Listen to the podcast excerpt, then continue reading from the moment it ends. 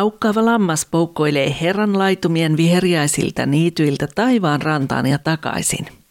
Hello, hello. Mun nimi on Satu Marianne ja kuuntelet Mikkelin vapaaseurakunnan työyhteydessä äh, toimitettavaa Laukkaava lammas podcast-kanavaa. Me ollaan tänä keväänä käyty läpi sanat, sanat nimistä sarjaa ja, ja nyt tällä erää ollaan aloittelemassa viidettä jaksoa, joka kulkee nimellä valitus vai ylistys. Ja ää, tässä ihan alkuun, niin ää, ai niin se täytyy tietenkin muistaa sanoa, että nämä Sanatsarjan jaksot perustuu täysin Joyce Meyerin kirjoittamaan kirjaan Minä ja minun suuri suuni. Ää, ja, ja, ja, joka on muistaakseni No enpä sanokaan, että minä vuonna se on kirjoitettu, ettei vaan tule väärin, koska mulla ei nyt, nyt tässä ole juuri sitä kirjaa käsillä. Mutta joka tapauksessa minä ja minun suuri suuni on teoksen nimi ja voin suositella sitä ihan jokaiselle uskovalle. Se pitäisi löytyä heti siitä raamatun vierestä sitten yöpöydältä. Että, että siinä on todella, todella niin kuin, ö, sellaista opetusta, mikä ei ole tullut edes mieleenkään. Ja, ja nimenomaan siitä, mikä vaikutus ja voima meidän kielellämme on ja sillä, mitä me ö, suustamme ulos päästellään. Tässä jaksossa ö, ihan muutamia asioita, vähän niin kuin varoituksen sanoja, ö, erityisesti jos Jumala on kutsunut sua – opettamaan sanaa tai julistamaan.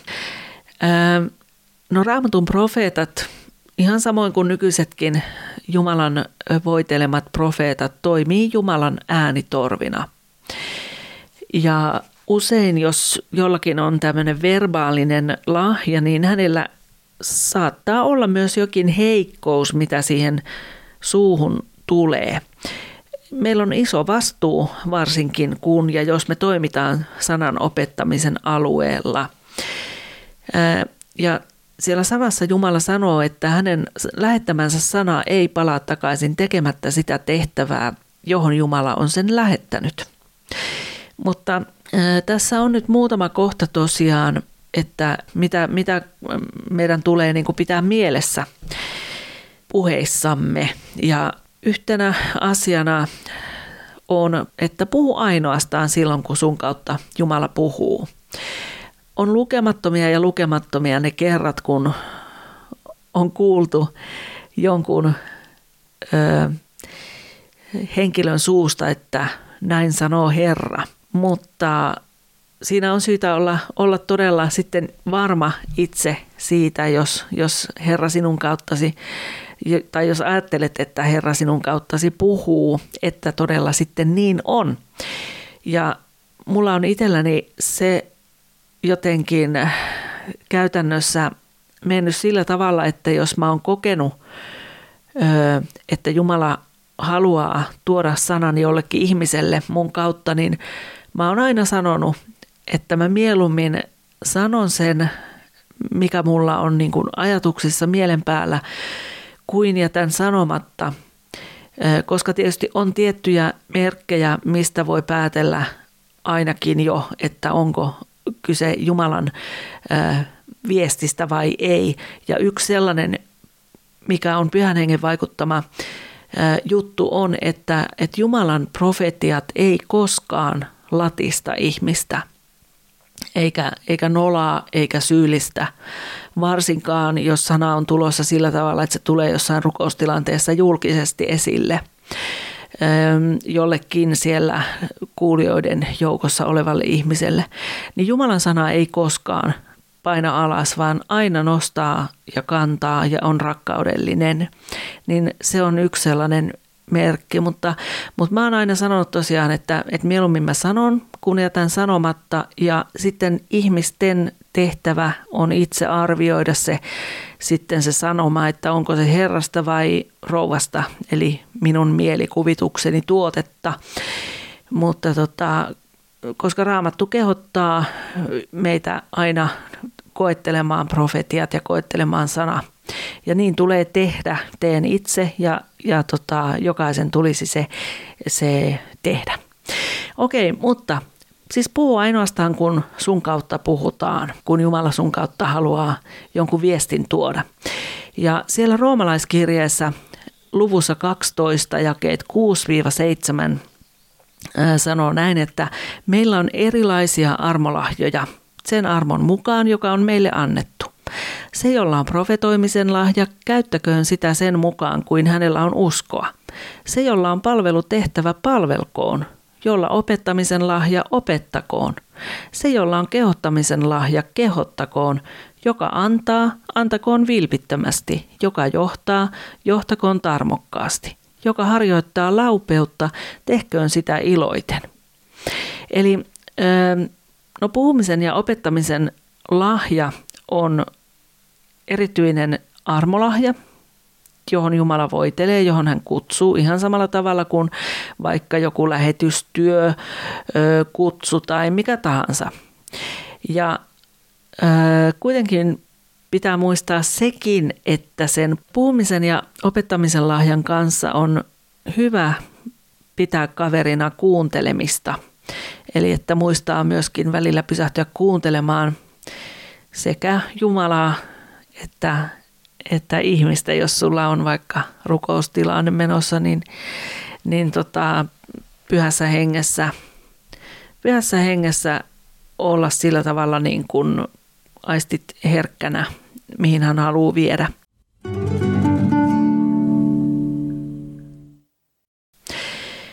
No oma oppiaineensa meillä on siinä sitten, että me opetellaan puhumaan vaan silloin, kun Jumala haluaa meidän kautta puhua eikä omaa epävarmuuttamme sitten mumista, mitä sattuu, mutta, mutta siis kaikki tarvitsee harjoitusta ja harjaantumista yleensä ja Jumalan kanssa elämä ja vaellus niin se on vähän samanlaista kuin voisi ajatella, että, että pieni vauva kun syntyy, niin tarvitsee apua ihan kaikessa.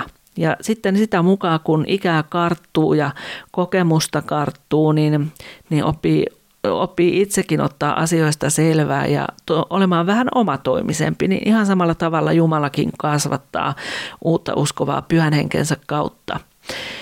Ähm, eli tämä, tämäkin, että sä mm, avaat suusi tällaisissa niin kuin, vaikka hengellisessä tilanteessa vain silloin, kun ajattelet, että, että Jumala haluaa jotakin sun kautta sanoa tai tehdä, niin siihenkin hän opettaa.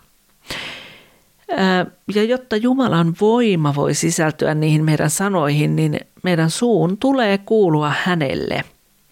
Ja viimeisessä jaksossa, joka on muuten tämän jälkeen seuraava jakso, sitten saadaan sanat-sarja finaaliin, niin siellä on sitten enemmän puhetta siitä, että, että meidän suun täytyy kuulua Jumalalle, jotta Jumalan voima voi sisältyä niihin sanoihin, joita meidän suusta tulee ulos. Mutta joo, sitten Joyce Meyer puhuu myös opettajan vastuusta. Ja mä tässä lyhyesti otan, otan siitä erään maininnan. Siellä on Jaakob, luku kolme, jakeet yksi ja kaksi, jossa sanotaan, että veljeni, älkööt monet teistä ryhtykö opettajiksi, sillä te tiedätte, että me saamme sitä kovemman tuomion. Me kaikki hairahdumme monin tavoin. Jos joku ei hairahdu puheissaan, hän on täydellinen mies ja kykenee hallitsemaan myös koko ruumiinsa. Eli sanan opettaja koskee muita tiukemmat säännöt. Ja kyllä mä oon kiitellyt Jumalaa siitä, no en mä tiedä onko mä kiitellyt, mutta mä oon ollut helpottunut, että esimerkiksi mulla, mulla ei ole pastorin kutsua. Ja mähän onkin jo piispa valmiiksi, kun sukunimi on piispa. Mutta tota, tota, tota, kuitenkin niin siihen sisältyy ihan erityinen vastuu silloin, kun me, no ihan samalla tavalla oikeastaan voisi ajatella no Herralla ei ole tämmöisiä rivi, riviuskovia, vaan jokaisella meillä on oma taistelupaikka siinä Jumalan muurin aukossa, mutta, mutta kun ajatellaan sitä vastuuta, niin kyllähän meilläkin sitten, jotka ollaan pitempään oltu uskossa, niin on se vastuu niistä nuoremmista uskovista. Ja siitä, kuinka me heitä kohdellaan ja kuinka mahdollisesti sitten esimerkkiä heille, heille näytetään siitä uskon elämästä, että mitä se tietenkin parhaimmillaan on. Toivottavasti ei tarvitse näyttää esimerkkiä, että mitä se pahimmillaan on, tai ei tule näytettyä paremminkin, mutta, mutta joka tapauksessa niin, niin kyllä meillä jokaisella on se jonkunlainen vastuu kuitenkin olemassa. Ja se myöskin, mikä tuosta Jaakobin kirjeen luvusta kolme jakeista 1-2 tulee esille on tuo, että, että kieli on tosi vaikea hillittävä ja, ja se on vaikein kaikista. Jotenkin niin kuin voin allekirjoittaa. Sitten on vielä yksi kohta, jonka halusin ottaa tässä esille, eli varo sopimatonta puhetta. Efesolaiskirje siellä luku 4 jae 29 sanoo näin, että Älköön suustanne lähtekö mitään sopimatonta puhetta, vaan ainoastaan sellaista, mikä on hyvää, tarpeellista ja rakentavaa, mieluista niille, jotka kuulevat. Ja äh, nyt olisi taas hirveän mielenkiintoista. Mä en ole, mulla ei ole sitä ähm, sellaista raamattua, mikä olisi alkukielen mukaan niin kuin selitetty suoraan. Mutta 38 käännös sanoo, että mikään rietas puhe älköön suustanne lähtekö, vaan ainoastaan sellainen, mikä on rakentavaista ja tarpeellista ja on mieluista niille, jotka kuulevat.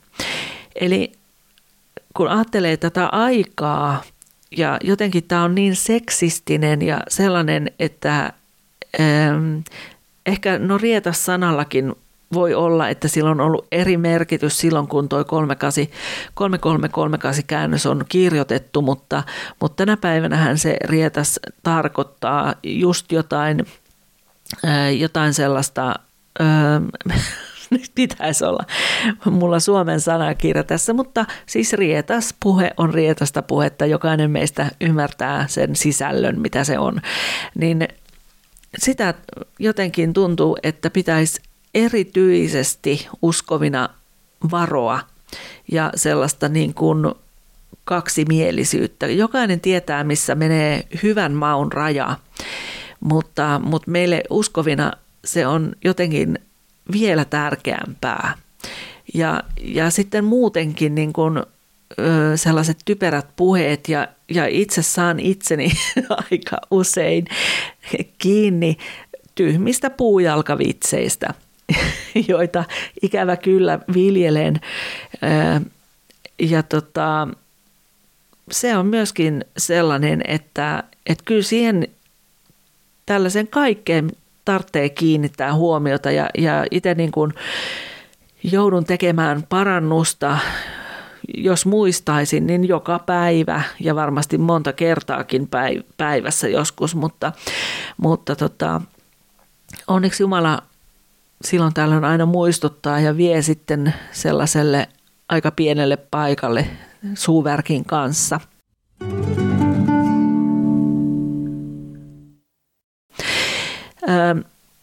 No on sellaisia ihmisiä, kun tässä sanotaan tässä Efesolaiskirjeen neljännessä luvussa 29 jakeessa, että se puhe, minkä meidän suusta tulisi lähteä, lähteä niin tulisi olla vaan sellaista, mikä on hyvää, tarpeellista ja rakentavaa ja mieluista niille, jotka sitä kuulee.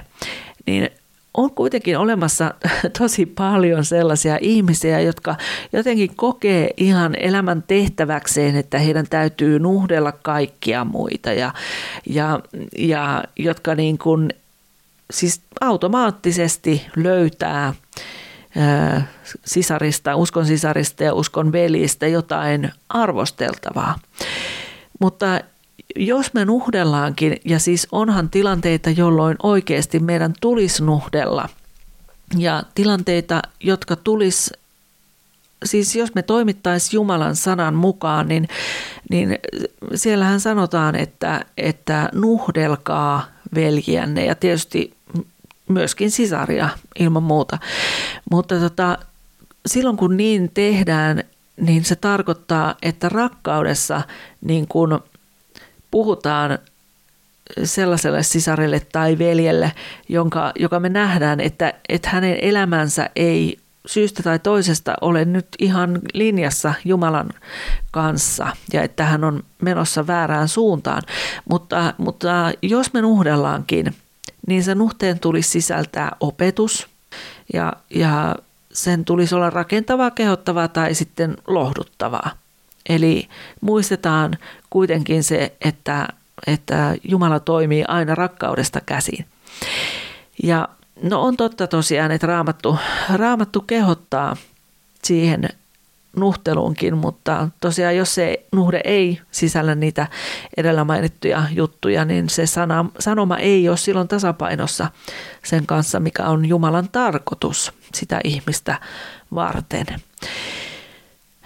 No on paljon, mitä tulisi sanoa ja, ja sitten on paljon myöskin heitä, joiden tulisi kuulla.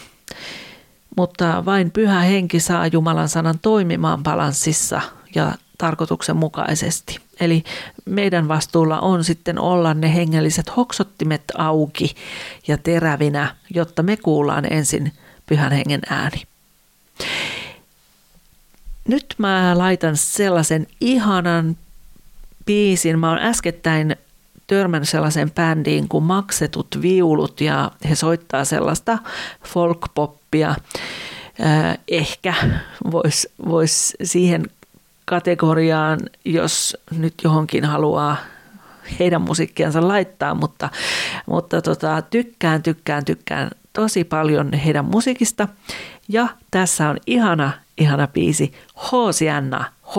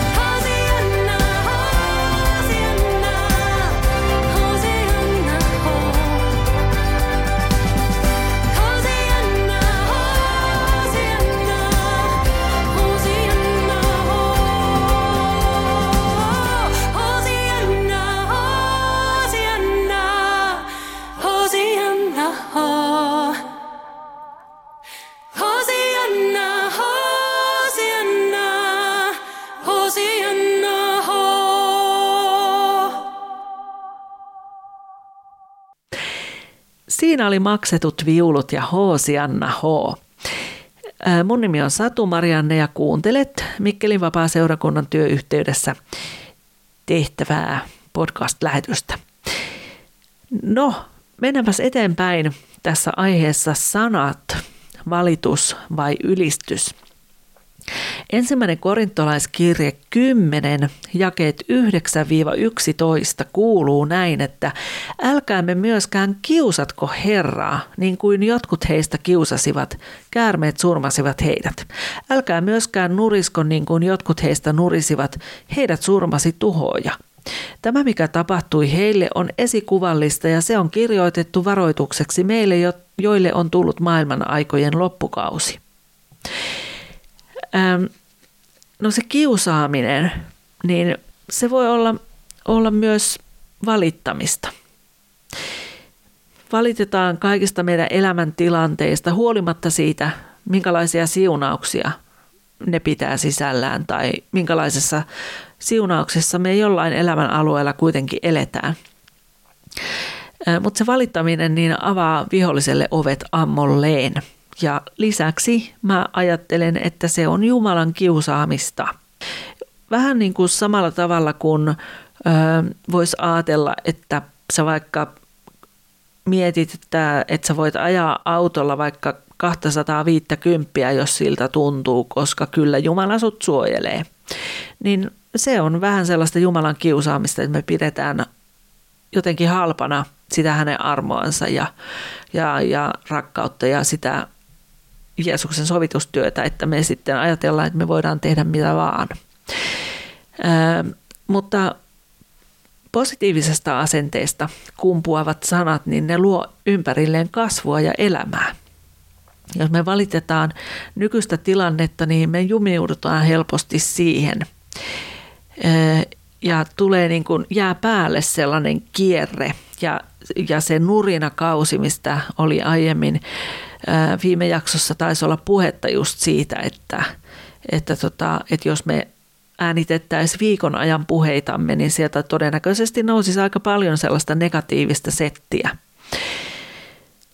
Mutta sitten kun me ylistetään Jumalaa vaikeuksien keskellä, niin hän vapauttaa meidät niistä. Ja tästä ei ole kamalan kauaa. Jossain jaksossa mä kerroin siitä, että, että lapsen kanssa täytyy käydä säännöllisesti verikokeissa. Ja oli semmoinen tilanne kerran, että, että, että käytiin verikokeissa sovitusti ja ja, ja eihän ne koskaan ole kivoja, mutta jostain syystä sillä kerralla lapselle ei laitettu ollenkaan niitä puurotelaastareita. Ja, ja kyllähän se nipistää käsivartta, kun sinne neulaa laitetaan. Ja Otettiin ne verikokeet ja mentiin kotiin sitten odottamaan siitä pari päivää ehkä ja tuli puhelin, puhelun aika ja sieltä sanottiin, että ikävä kyllä teidän täytyy tulla uudestaan. Että nyt meni vähän pieleen nämä verikokeet eikä saatu niitä vastauksia ja totta kai se otti päähän ja varsinkin kun olin, olin kahden lapsen, pienen lapsen kanssa ja ei ollut omaa autoa, että piti julkisilla sit aina, aina liikkua ja mentiin uudestaan ja taas kotiin ja taas saadaan puheluja. Siellä on sitten hoitaja, joka kertoo, että on hyvin pahoillaan, mutta että nyt on otettu väärät arvot, eikä niitä, mitkä lääkäri oli määrännyt. Että meidän piti mennä vielä uudestaan.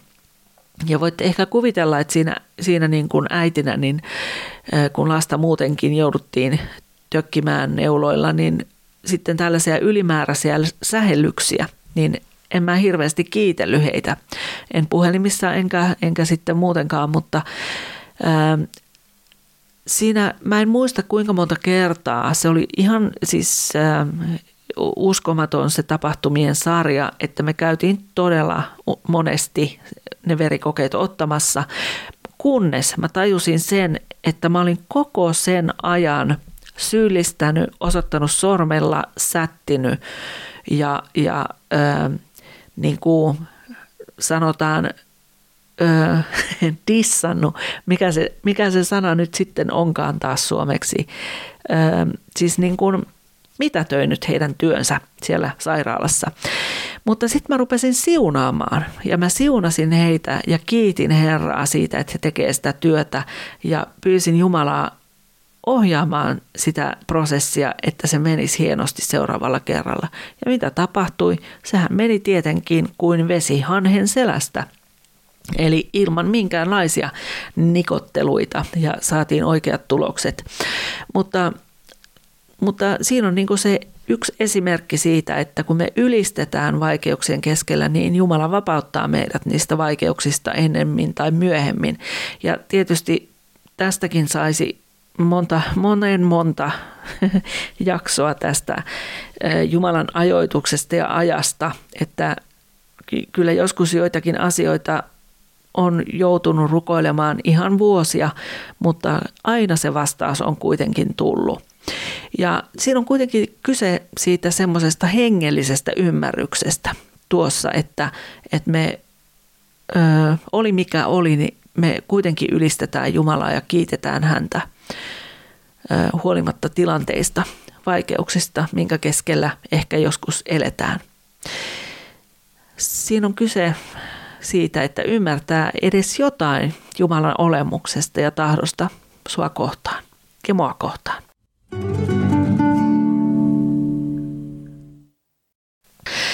No sanalaskut 21 ja 23 sanoo, että joka suutaan ja kieltään vartioi, se varjelee sielunsa ahdistuksilta. Ja sanalaskut 13.3 sanoo, että joka pitää suunsa kurissa, säilyttää henkensä, mutta avosuinen joutuu turmioon. No tiukkoja sanoja, tiukkaa settiä. Sen mukaan se, joka varoo sanojaan, siis säästyy tuholta, mutta se, joka ei varo, niin saattaa tuoda tuhon elämäänsä. No esimerkkinä voisi ottaa siis israelilaiset, jotka silloin silloin äh, satoja, satoja, satoja ja tuhansia vuosia sitten vaelsi erämaassa. Ja kun he olimme matkalla sinne luvattuun maahan, jonka Jumala oli heille luvannut ja koko sen ajan he valitti ja vinku jostain. Siellä seurana oli tietenkin kuolemaa ja nälkää, kuumaa, kylmää, janoa, väsymystä, hävitystä – mitä, mitä kaikkea. Ja kyllä toden totta varmasti sitä valitettavaa riitti, kun inhimillisesti, inhimillisesti asioita ajattelee. Niin, niin, niin eipä siinä tietysti suomalaistakaan kiitätä, kun mennään 40 asteen pakkasissa tai ainakin joitakin vuosia sitten mentiin. Mutta joka tapauksessa 40 vuoden vaellus olisi taittunut Tiedätkö missä ajassa? Onko, onko se asia tullut koskaan sua vastaan? Se matka, jonka, joka israelilaisilta vei 40 vuotta, niin se olisi taittunut yhdessä toista päivässä. Aika järkkyä. Mutta jostain syystä Jumala piti heitä siellä erämaassa ja varmasti yksi syy oli se semmoinen niin kuin napina ja nurina Jumalaa vastaan. Ja se, että he ei luottaneet Jumalaan. No samalla tavallahan Jeesuskin oli erämaassa koettelemuksista, koettelemuksissa siis, kun saatana kiusasi häntä. Ja kuitenkin Jeesus, niin mitäs hän teki? Hän ylisti Jumalaa, hän käytti sanaa, kieltäytyi valittamasta ja kieltäytyi kumartamasta vihollista. Ja lopputulos oli se, että Jumala herätti Jeesuksen kuolleista sitten uuteen elämään ajastaan, kun ne tilanteet tuli käsiin. Ja samalla tavalla mekin voidaan valita joko valittaa ja jäädä paikoillemme tai sitten ylistää ja siirtyy eteenpäin. Ylistys ja kiitos luo elämää ja Raamattu puhuu paljon kiitoksen voimasta